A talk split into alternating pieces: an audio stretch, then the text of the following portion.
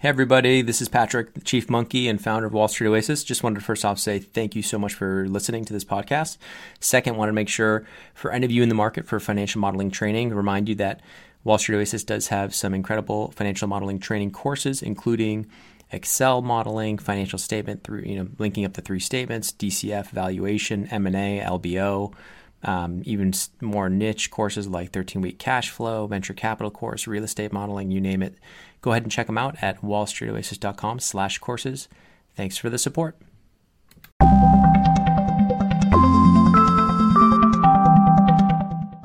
Hello and welcome. I'm Patrick Curtis, your host and chief monkey, and this is the Wall Street Oasis podcast.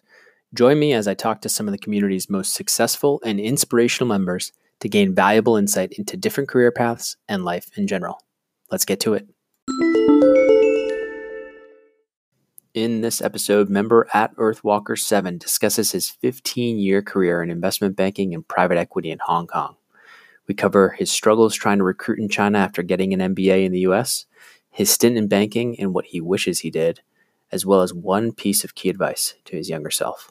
Enjoy.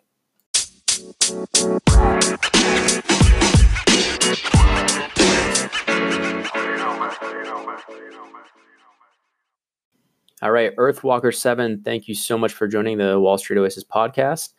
I'd love to just start off with a quick little background. Um, if you could just give the listeners a little bit of a summary. Happy to. So, uh, I was working in uh, real estate private equity in the US uh, in the early 2000s and felt that uh, it, it was uh, a little bit uh, too frothy of a market and valuations didn't make much sense.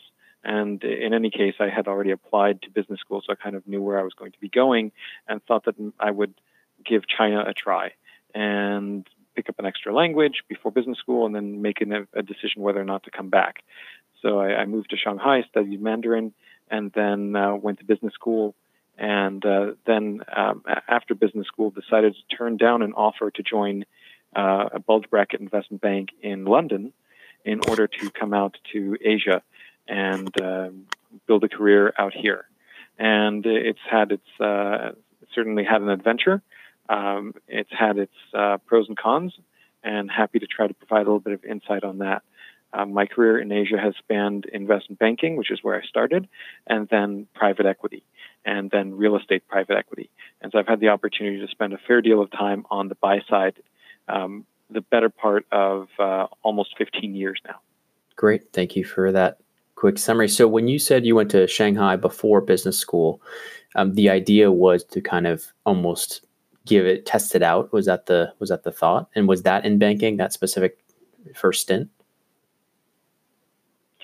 So uh, I was working in private equity in a real estate private equity shop mm-hmm. prior to business school. Got it. I'd put in all my applications, so I had a pretty decent uh, idea of where I'd be going in about uh, nine months' time. And the thought was that um, I could keep doing what I was doing and not learning that much new, uh, or with the anticipation of trying to get into the Chinese rapidly growing market, that maybe I should move to China and study the language. So I actually quit the job and moved to uh, a university in China and studied language full time until it was time for business school to start. Got it. Okay, so that that was more like a language immersion program to try and make sure that if you did want to have that option post business school, would be available to you. Correct. Okay. And I, I, thought I had a great experience. So by the time I by the time business school rolled around, um, I had a decent bit of the language under my belt. It was an extra skill set that was relevant to, to potential employers uh, for uh, that I was interviewing with, and I think it was a more unique experience. Uh, I think that once you actually do get admitted to business school, you do have a window of opportunity, and some people travel, some people uh, do a, a, different kind of uh, internships, pre-MBA internships, and in my case, it was study, and I think that that's definitely something I, that I do recommend for people once they know that they are going to business school and where. And then once you got there, you you said you ended up turning down a bulge bracket offer in London. Were you recruiting for both, you know, London positions and uh, positions in say Hong Kong, or was it kind of all over the board just to see kind of what you would get? what was the thought process behind that? Well, actually, this is sort of one of the challenges. Um, was there wasn't a lot of Hong Kong recruiting uh, going on on my campus. I think that uh, that's changed. I think it's become much more established where you actually where you do have the banks from Hong Kong going to uh, the U.S. Uh, to find uh, graduates. In my particular case, it, it, that didn't happen, and I think it's the market's evolved since. But in my case, I actually did days on the job in Hong Kong, but I gate crashed other schools. And so what I did is uh, in the uh, winter break when a lot of the days on the job happens for banking. Mm-hmm. Um, I bought my own ticket to Asia and hit the ground and just started cold calling the banks and said, "My school doesn't have a days on the job here in Hong Kong. Uh, can I come in and see you guys?" Wow. And invariably, every single one of the major banks said, "Sure, uh, we have."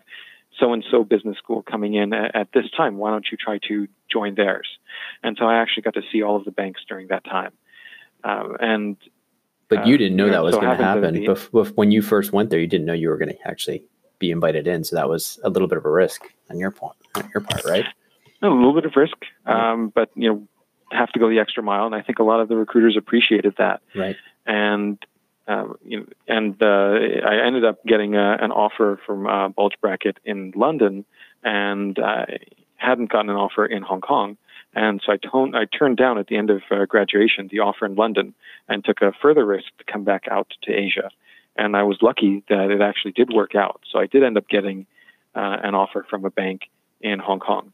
But that was uh, taking definitely a bigger kind of a risk because if you turn down a banking job at the end of business school, you may not have that opportunity again. What gave you uh, that? Then, what gave um, you that confidence? I'm just curious, just internally, what gave you that confidence that you felt like I can do this? I'm going to go to where I want to go and actually make it happen? What what gave you that confidence? I think a lot of people struggle to take those types of risks when they um, maybe it was you know pre business school you had a really strong career and a strong path and you you had the confidence built up. But I'd love to hear a little bit more about that. Actually, I, I didn't have uh, that strong of a pre business school path, so it was really taking more of a risk.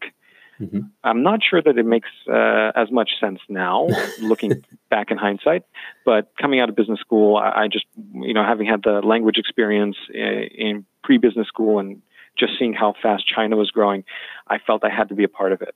And so, to me, I felt I could build my opportunities in China more easily than I could in a more developed market. But I also knew that there was a, a flip side. I, am not Chinese, and so even though I do speak uh, a fair bit of Chinese now, that there is also the stark fact that there's a lot of candidates in the local market that are more culturally and linguistically fluent than I am. And these days, I think that that's even a case for a lot of the Hong Kong people. So they're finding that they're at a disadvantage when it comes to banking opportunities relative to mainlanders. Mm. So, for instance, I, I know of um, you know of uh, one of the major banks uh, where uh, from the end of their uh, summer rotation they only had two seats open, and uh, they were for Beijing and Shanghai, and not at all in Hong Kong. So the market's changed a lot in the time since I've I first came out. Uh, so I'm not sure that that strategy would be a great strategy now. It was, and and also the you know the price of assets and just the, the, where the country is, where where China is in terms of its development is very different than it was 15 years ago. But 15 years ago, I was pretty stubborn and pretty bullheaded, and I wanted to be part of the growth, and that's all there was to it. I, I wouldn't say that there, it, there was confidence per se. There were a lot of no's that I had heard up until that time. Right. And so I kind of had to gate crash the process. The days on the job and gate crashing that was part of it. But when I didn't ha- have an offer, when I came out having turned down uh, the London opportunity and came out and started crashing on uh, people's couches uh, in Hong Kong, um, it was really kind of challenging at that point to see how I could find a way in. A few of the of the bulge brackets did open up the doors and let me come in and interview. Most of them didn't because they'd already filled up their uh, their quota. And so I ended up doing something a little bit different, which is I put together a portfolio of uh, a lot of the business school work that I had and circulated that around. Mm-hmm. And I also uh, would attend industry conferences, and a lot of those were somewhat expensive. So I remember borrowing money from my family to spend uh, about fifteen hundred dollars to go to one private equity conference, wow. and you know hand out my MBA uh, business school cards um, as a recent graduate. Now that actually did work out well. You know, I got about 300 no's, and you know, people don't really want to talk to you because they're there uh, to raise money and to do their industry networking. But it was a unique story, and you only need to get one or two yeses. Right. And so, out of that process, I ended up getting uh, an internship with uh, a, a, a pretty, at the time, unknown private equity shop and uh, but I, I, had the inclination that they were going to become very large, and in fact, they became one of the largest in Asia. So that internship ended up leading eventually to a full time offer. I also had a, a full time offer from uh, one of the investment banks based on the portfolio that I had sent around, and then going through their interview process. And it took about six months of not having a job and worrying how I was going to pay my business school loans back, but going around and having that persistence and, and uh, crashing on doors um, ended up eventually working out. Yeah, you knew uh, you knew eventually you'd get there. I guess. Can you talk a little bit more about that portfolio? That's kind of interesting to me. I wouldn't think that a business school, uh, you know, a portfolio of work that you've done in business school would actually be useful. Was it something specific about you know banking related work that you were demonstrating you knew how to do it, or what was that exactly? Or kind of a, give us a well, bit, it was yeah. It, it was a couple of different pieces in there. There was the um, valuation work that would be potentially applicable to a first year associate. So that was in there from my finance classes. Mm-hmm. And there was also work that we had done in the strategy classes where there was a lot of regression and analysis, which could make sense also inside of, uh, of work in uh, IBD. So it, it, was, and then uh, some of the work out of accounting as well. Uh, so basically those three things, and that made up uh, the packet. Got it. Okay, that makes sense. And so you were kind of banging down doors, going to any conferences you could, building relationships, handing out your business card, and you were getting no after no after no for you know five plus months. And your month six comes around. What are you thinking at this point? I made a mistake, or you know, what's what's going through your head? Oh, you definitely think on almost a daily basis that you made a mistake, especially when you turn down a perfectly fine offer in the city of London, and you know, kind of. Uh, does get uh, a little bit hard to do, but I, I was pretty determined to try to find a way in. The bigger challenge was trying to figure out whether I should take the private equity offer or the investment banking offer. And this is where maybe there's a little bit of advice that I can sure, uh, pass on uh, to Wall Street Oasis. Mm-hmm. So, so I had had simultaneously both full time offers, and I had accepted the banking offer first, only because of its. Uh, actually, I got the banking offer a little bit earlier by a few days, and the private equity firm was still on the fence. And so I accepted the offer literally the same day that the private equity firm uh, gave me a full time offer.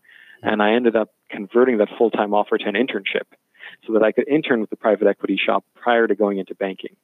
And that's what enabled me to eventually go back to the private equity firm after I spent time in banking. Really My smart. one piece of advice that I would give to people in Wall Street Oasis is uh, that private equity you want to make that transition when you're ready.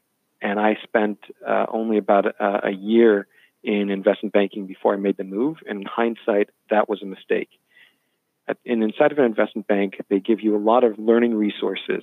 They give you a lot of uh, transactions and a lot of variety of transactions. And inside of a larger structure like a bank, you have lots and lots of people. And inside of those lots of people, you'll find mentors. They may not be in your immediate team, but there's going to be people who are friendly and helpful. And I made the move to private equity way too soon. Mm-hmm. That offer was an open offer once I'd finished my internship to go back to them. And I didn't need to pull that trigger. But I sort of had what I think a lot of people that I see now on the forums have, which is this belief that when you make the move to private equity, that life is going to be completely different, and all of a sudden it's you know sunshine and rainbows. And the fact is that a lot of the work that you do leverages off of what you need to learn first in banking. And in my case, I made the move too soon, and I was literally thrown into that environment where it was a small firm. A lot of private equity firms are. There's only, uh, I believe, about uh, 15 people there at the time. Right. I was one of only two people that had any banking background. Everyone else was from an operations background. And so you're being asked, all of us, and so I was being asked at a very early stage to do to run the deals and to do a lot of the heavy lifting on the financial modeling, on the diligence the side, client interaction. Yeah. Yep. You got it. Yeah. And so it was just uh, a little bit too soon, a little bit too early. And, uh, you know, there's this, I think, sort of burning fire for a lot of people when they're on the sell side to make the move to the buy side. And they think that it's going to be completely different. And uh, it, it really, for me, wasn't. It was an extension of what I was doing in banking, but without a lot of the infrastructure and support, and without the big, at the time, the big brand name of, of a bank to uh, to leverage. We were a small private equity firm, and we were uh, trying to win deals, and it was very, very challenging.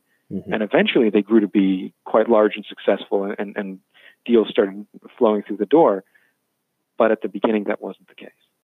Now, when you jumped, did you feel like you just did you hadn't had enough deal experience at the bank yet to feel confident enough? So you were kind of thrown to the fire when you went to the small PE shop. It's a very similar story to me. I, I felt like I had enough deal experience, but I was so used to the structure that banking provided me as an analyst, where like an associate was over your shoulder, guiding you, kind of um, you know telling you when you could do this or when you could do that whereas and then i went to private equity was completely unstructured and similar to you you know 15 people and it's just such a different it's such a huge shift in terms of you know mm-hmm. everyone's looking over your shoulder to now all of a sudden you're responsible for a lot um, is mm-hmm. that was that similar at the because you went post MBA, so it's a little different. Was that similar, um, or you were already kind of given those responsibilities in banking? So it was it was more just you didn't feel like you had the the technical skills at the time yet, or not not enough?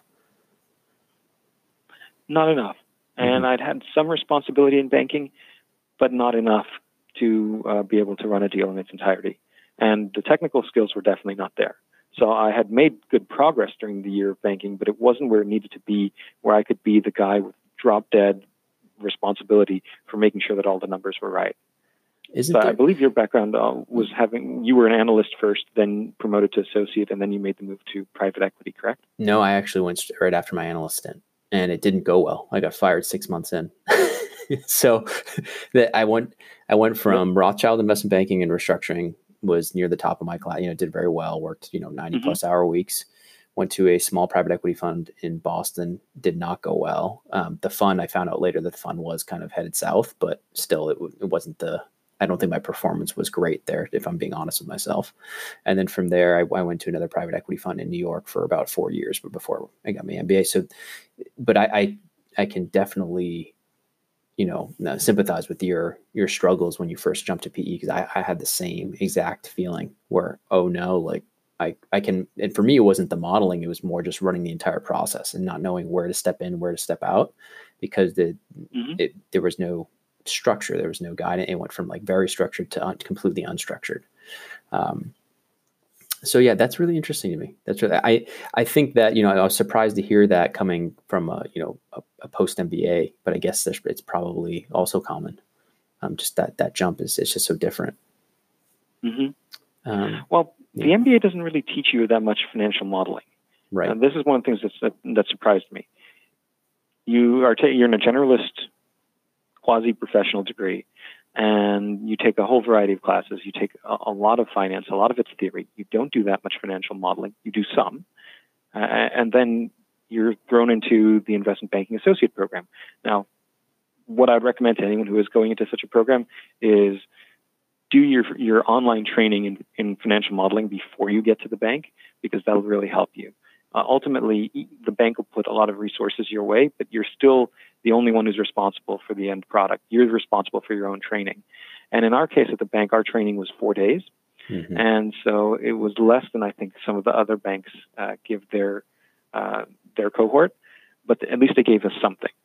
And if I'd been smarter before I got to the bank, I would have done all of that myself. And you know, during that you know, six month period when I wasn't working and I was looking for a job, I would have divided some of my time into studying and some of my time into looking for a job. And it probably would have also taken some of the edge off. And then when I made the transition to private equity, there's nobody there who is going to help you. There's no one there who's going to hold your hand. Right. There is just a massive amount of deals that are being thrown at you. You need to be evaluating at a very rapid pace. I think Patrick, similar to your experience, uh, you know, you have to run with it, and you and you and you have to do it right away. And so, I didn't even have uh, any director, VP level people to look over my shoulder and say, this is right, this is wrong. It's just, here's a deal. There's another deal in a, in a coming down the pipe in a, in uh, almost right away, and you need to just produce very very quickly. And so I think that's one of the things that gets missed is that there is sort of a progression that one has to have, and I think there is a lot of uh, desire to move to the buy side, but it has to be done in the right way. And a- as an associate, which is uh, where I came in, there's uh, there, there really is already the expectation that you're going to be able to run the deal because we were we had basically no middle layer. We had managing directors during sourcing, we had associates uh, doing the execution. Right. We didn't really have any analysts. We had no VPs and no directors, and so all of a sudden you're on a, you're in a small team and you have drop dead responsibility. There's the pace is incredible.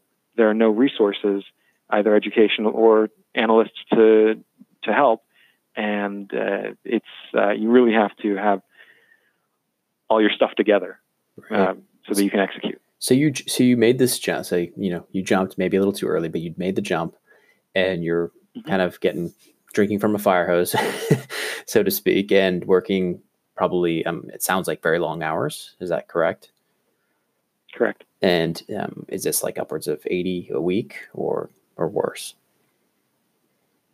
More, I should. It say. was basically nine a.m. to one a.m. to two or two a.m. Okay six so, days a week. So pretty brutal. And so we would come in on Saturday early in the morning, Mhm. uh, and I and I think this is actually pretty typical for China. Yep. And uh, you'd work all day on Saturday as well. Yep, sounds like banking. Anyways, and then so so you so you did make that transition. It wasn't necessarily in retrospect the the right move to make at the given time, but you you made it to the buy Mhm. side. You were doing something that you found interesting, and then kind of can you just um, kind of guide us through again? What what was your next step? Kind of how did that that role evolve? I will say it was very interesting. This is one thing that I think uh, shouldn't be glossed over is private equity is pretty cool in the sense that you get to look at a lot of different deals and you're able to really evaluate the companies. And so you're not packaging, you're actually meeting with management team, you're doing industry analysis, you're doing company analysis, and I think that that was very intellectually satisfying. It's also important for people to choose the the firm very carefully because, I, unlike banking, where I think there is uh, a fair degree of similarity between the different institutions, private equity is all over the map, and so you have small firms, you have some firms that are rocketing up, like the one that I joined. You have, in the case of the Boston firm that you joined, they were somewhere towards the decline. Right. Um, and, and I've worked for a couple of other private equity firms since, and they're worlds apart from each other. Hmm. I've worked for large organizations where they're churning out a lot of, of uh, deals. Uh, I've worked for organizations where the management is very, very friendly and wants everyone to think collaboratively. I've worked for organizations where the guys were terrible people, or, or the, the CEO has an, in, in one case, I worked for a firm where the CEO was really quite a terrible person. He he is uh, Hmm. he started his own his own independent shop. All the power is his.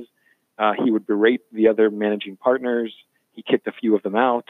Uh, it was a lot of chaos, A lot and of it was very difficult to raise funds because if you can't keep a team together Right. and people are seeing the other partners getting rotated out uh, as if it's a revolving door, they don't have the confidence to put money with the platform. Right. And so you also saw a lot of turnover in the execution level because after a couple of years of you know uh, of uh, insufficient funds coming in, insufficient deals getting closed, people end up starting to look elsewhere. So it, it's and it's tough to figure out what the firm's going to be like unless you're on the inside. But sometimes you can try to feel out the other people. You can do and, some uh, diligence who are, who are the execution.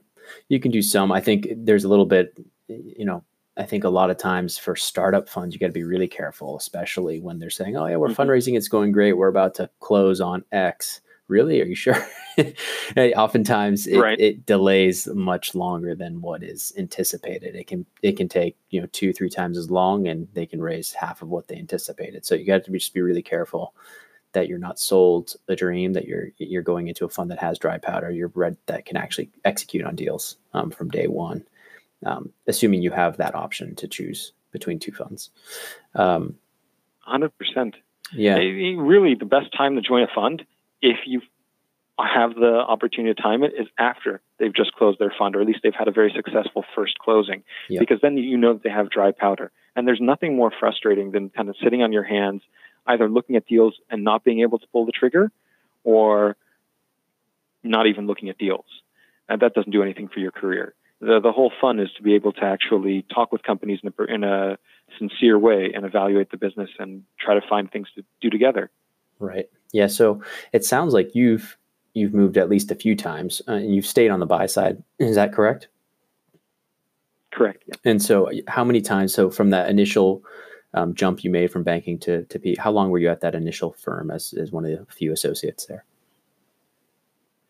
So I was there for three and a half years. It was a great adventure, and it was really uh, a place that uh, where I appreciate having the opportunity and had a challenging experience, but also got to see them the see the platform get built and expand a lot, and so that was exciting. Um, however, being a foreigner in China has made it somewhat challenging to find the next opportunity, and to be honest, I'm not sure that I would recommend anyone doing it again. I wouldn't do it again. I'm not sure I would recommend it to anyone else because I think the market is localized quite a bit. So It's becoming Uh, more insular. It's like actually getting harder for foreigners to come in and get promoted. actually, I, I know only I know only foreigners exiting. There's a few foreigners that uh, are owners within the private equity shops that they started. Typically, started them a decade or more ago, hmm and right now it's only the local firms that are winning. And so, I wouldn't recommend it uh, as uh, an expat to come to Hong Kong or China with the idea of doing private equity. Hedge funds is different. I've seen a lot of uh, expats doing hedge funds and doing that very well. hmm I've seen some expats in banking, although similar to private equity, that's gotten a lot harder because at the end of the day, you have to convince management teams of locals to play ball. You have to t- talk to the CEO, say, let us help you take this company public in the case of banking, or in the case of private equity, let us invest in you and let's get married for the long haul. Mm-hmm. And I think that that's m- a much harder conversation to have as a foreigner. yeah, even if you're fluent in Mandarin, it can be difficult because it's not you're not actually from there, so they don't feel like they feel like you're an Right. outsider. I guess yeah, so that makes sense. I, I think um, Mm. I'd love to hear just a little bit more about your your thought process in your transitions. So, like you know, after three and a half years, how long did it take you to find that next opportunity? Given given this the fact that you were an outsider and and kind of what was the thought process in terms of when you started looking and and when you decided okay this is the right opportunity in my particular case, um, there was the opportunity to help start a firm, and the shop that I was with had such an influx of returnees from London or New York during the global financial crisis that I was no longer able to really be as relevant as I was before. And so it just was the right time to move on. In Do you- general, do you though, I feel like you were getting get you- into you, you felt like you were getting pushed out almost uh, or at least subtly getting pushed well well, pushed out of the deal process, not Mm. pushed out of the firm. got it there were still things for me to do, but it's uh, it's what I uh, referred to earlier, which is you know you're an outsider. So in China, if a entrepreneur is thinking of selling his company or selling a piece of his company to somebody else, they typically want it to be someone from their local province where they speak the same dialect. I'm several standard deviations away from that. I'm not even Chinese, and so that makes it very very challenging. So the relevance on the deal team was lower. And I think this comes down to just being a, little bit more uh, focused on trying to play to one's strengths rather than to try to do something which is where you see an opportunity but where you may not be a, a great fit for that. And so from there, I went to a firm that was a little bit more cross-border oriented and spent time with them. Uh, the culture was not as good as uh, the first shop, uh, but there are certain limitations. There are only so many firms within the local market that are doing cross-border work that I can uh, that I really uh, have a place in. got it that makes sense and the cross-border work was from china to the us primarily or europe or anywhere And it's primarily U.S. China. Yep. Okay. And then so and then your next step, um, kind of after that, how long were you at that firm and kind of or you know roughly, and then what was I, am just I like to dig in a little bit in, in terms of the thought process of when you knew, like how you actually knew it was time to move on, because I think it's even though you know it might not be the same as for everybody, it, it's it's nice to be able to kind of look out for those signs of of when you might you know maybe it's when you just felt like intellectually you weren't growing as, as much or for some other reason. Well, within the first firm, it's uh, because of, of, the lack of ability to remain relevant on the deal side. Uh, subsequently, it's been a little bit more challenging because of that. Only so many opportunities in the market, mm-hmm. and so I think you know, looking in hindsight, moving back to the U.S. would have made sense at that uh, moment in time, and I think it still probably does. So that is something that I'm in process of trying to engineer. Mm-hmm only because just by virtue of where you are, it can really limit your opportunities. And so, similarly, I think if one wanted to do uh, private equity focused on tech, you'd probably have to be within San Francisco, Los Angeles, maybe New York and Boston. And I think otherwise it just limits your opportunities. And even if you like a particular city or have family reasons to be somewhere, in my case, I started a family and I had reasons to stay within the Asian market, it still can be a real challenge and a real hindrance. And so it's taken time now to sort of get all that family stuff settled mm-hmm. and be ready to make a move back to the US. And so that's really the driver. Before finishing the interview, I asked Earthwalker 7 what's one piece of advice he'd give his younger self. This is what he had to say. Sure that you're the you know the sharpest, most keyed in person by the time you walk into the door. I also recommend bringing examples of work. So that worked for me out of uh, the MBA program. Um, the work that he produced, uh, that this intern produced for us last summer, I made sure he had a sanitized, non confidential version, uh, which removes anything sensitive, which he was able to take in uh, this year to help close his next internship. And then I, and then also make sure you collect uh, professional letters of recommendation. So from uh, the pre, the places where you've interned.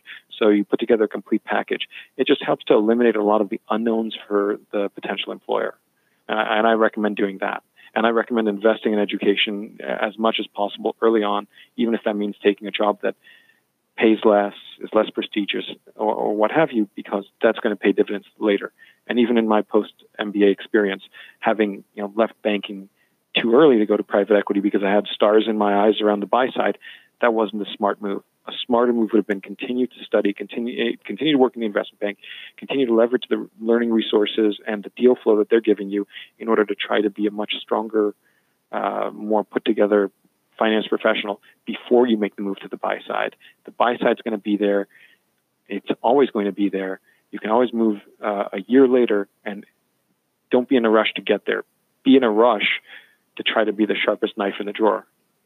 That's great. I think uh, it's definitely some advice to live by. I, I couldn't agree more. And I want to thank you again so much, Earthwalker7, for joining us today and giving the listeners some incredible advice and some insight into uh, how everything works over in China. Thank you so much for your time. Thank you, Patrick. Great. Take care. Really appreciate having the opportunity to share. And thank you for uh, Wall Street Oasis. It's a great tool. Appreciate it. Thanks. Talk soon. And thanks to you, my listeners at Wall Street Oasis. If you have any suggestions whatsoever, please don't hesitate to send them my way, patrick at wallstreetoasis.com. Until next time.